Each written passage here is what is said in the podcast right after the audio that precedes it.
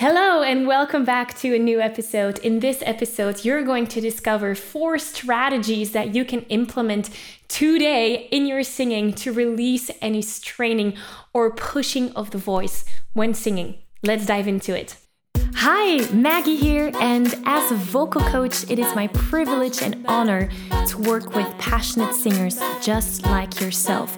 If you love to sing, but maybe believe that you're not good enough yet, that you can't really learn to sing those high or low notes without hoarseness, or maybe you struggle with insecurities, well, then this podcast is for you.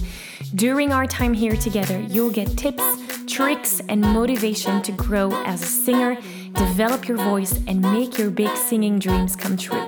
So, ready to take your singing to the next level? Let's go.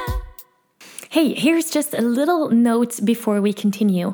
As you know, we have a YouTube channel called The Singing Insiders.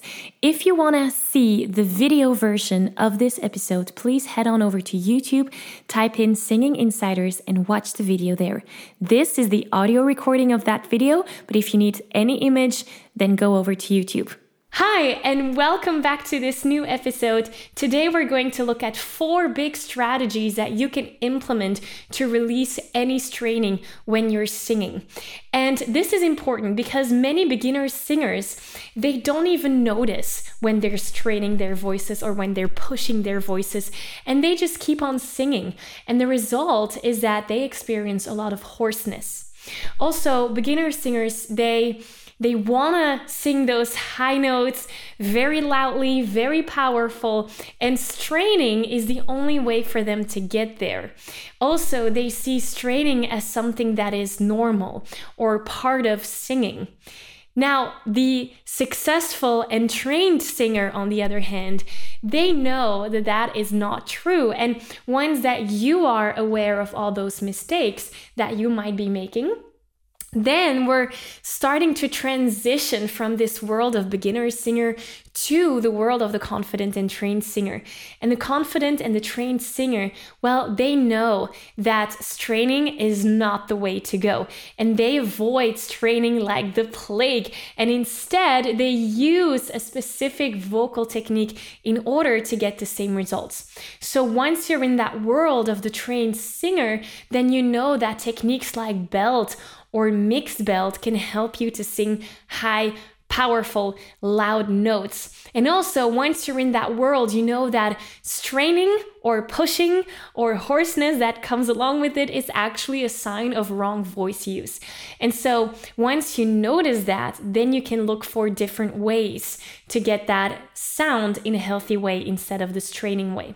So, as you know, we're always working from the four big pillars of the Sing Yourself to Freedom formula, which are mindset, vocal technique, creativity, and connection. And today, with this topic around straining, we're really into the vocal technique pillar of that formula that we're using throughout this series. So let's dive into it. The first strategy that you can use to avoid straining is actually using a wall and especially um, using the wall to your advantage. Let me explain. So, the idea is that you're using a wall by pretending that you're sitting on an invisible chair. Let me show you what that looks like. And this is how you wanna sing. So the idea is that you're pretending to sit on an invisible chair against the wall, and that will help you to keep your head into place. So we want to have this beautiful um, alignment in our in our body. So the idea is that the distance between your earlobe and your shoulder is as long as possible. And by putting your head against the wall, some singers they want to do this when they're singing high notes and the wall will actually um, prevent you from do from doing that and that's why it's so interesting. So you're going to notice that there's much less strain right here but that you will need to have more breath support in order to get those notes that you want to sing. So that's the first strategy that you can use. Use a wall during your singing practice. Try it and let me know how that works out for you. Okay, the second strategy that you can use is actually something where you need a little prop for, which is this elastic band. I just bought this in our local um, fitness store for two euros, and it's a band that you can stretch out. Now, this is a band that you can use in many different ways. The one that I love to use it for is to support the breath instead of um, getting all the air pushing through here, right? So, how you're going to use it is really simple. Basically, you're going to carry the band with your two hands, just like this, and then with your feet, you're going to, oh, yeah, you can see it. With your feet, you're going to go into the band so that, let me show you, you get something like this. So my feet are, are on the band, on the rubber band, and with my arms, I can pull that up. Now, when I pull that up, I feel my abdominal muscle activate. And this is actually really, really good for activating my diaphragmatic breathing, which is the breath that we need when we're singing. And so the idea is that I only pull on the rubber band when I'm singing, and when I'm breathing, I'm actually relaxing the rubber band. Why is that? Well, when I'm singing, I want to have my core activated. When I'm breathing, I want to have my core relaxed so that I can breathe the diaphragmatic way, like belly breathing, right? And we've done um, lessons about diaphragmatic breathing, so I'll link to it in the description here down below. But that's the idea of this rubber band that you can use that to support your core when you're singing. Really great exercise, and also really good to train your core muscles. Another strategy that you can use might seem very easy, but it's really, really interesting when you do implement it. And it's really basically to give you a vocal or a neck massage, not a vocal massage, but a neck massage. So, say that you're singing a song, let it be, let it be, and you're feeling straining in those higher pitches, it might be handy to literally go in and massage your neck while you're singing. So then it looks a little bit like this.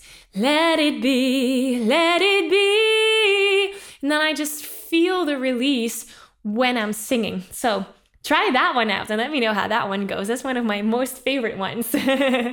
now, the last strategy that you can use is actually something that has to do with gravity, and it's literally letting yourself fall and using gravity to your advantage. What do I mean by that? So, imagine that you're singing and that you feel straining coming up right? Oftentimes, you kind of get that feeling.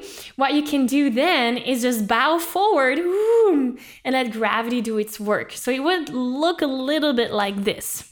So I would start to sing, Let it be, let it be, let it be. So on the high note, you notice that I just let myself fall forward, which releases tension, which again causes the straining to be less obvious or less um, less present at that point. And just by letting gravity do its work, I'm just releasing everything, and it actually helps to hit those high notes with lots of um, with lots of relaxation and still with lots of power as well. So, there you have it the four strategies that you can use to combat strain when you're singing.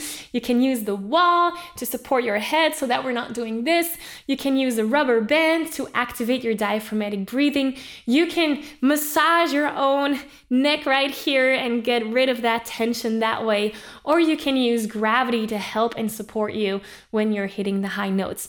Those four strategies are really just the beginning. They're kind of like a bandage that you put on your open wound.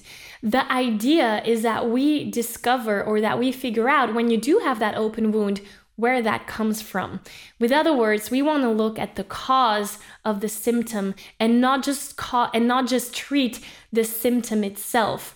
And so in order to do that, in order to go deeper down to the root cause, it's really important that we're looking at your vocal technique. Because if you have well developed vocal techniques and if your vocal muscles are trained in the right way, then you should not be having that straining problem. And so the the the main thing to start with is to see the world of vocal technique like a backpack and you keep on filling up that backpack with new techniques. And so in a few short days I'm actually giving a training with the most important vocal technique in my opinion that you can put into that backpack which will help you to release that straining when you're singing. The training is absolutely free. I'll link to it in the description below. So that would be your next step after watching this video. So, I hope to see you in the training. Your homework for this week, if you want to have some homework, is to really put one of those four strategies into practice and let me know how that goes. Maybe you'll find that one works better for you than the other, which is amazing. As long as you know what works for you, you can keep on doing that. Um, and yeah, I just want to thank you again for being here. Make sure to register for that free training coming up, and um, I'll see you there. Bye. I'm giving you a virtual high five. Wow, that was amazing. Was it just me or did that go by way too fast? Now, if you don't want to stop here and you want more singing tips, tricks, and exercises, head on over to www.singinginsiders.com. Also, if you liked and valued this episode, be sure to subscribe to this show, share it with your friends, and leave a review so that we can reach even more singers and spread the power of singing. So, thank you for being here. Thank you for your enthusiasm and support. And I look forward to see you here again soon. Bye.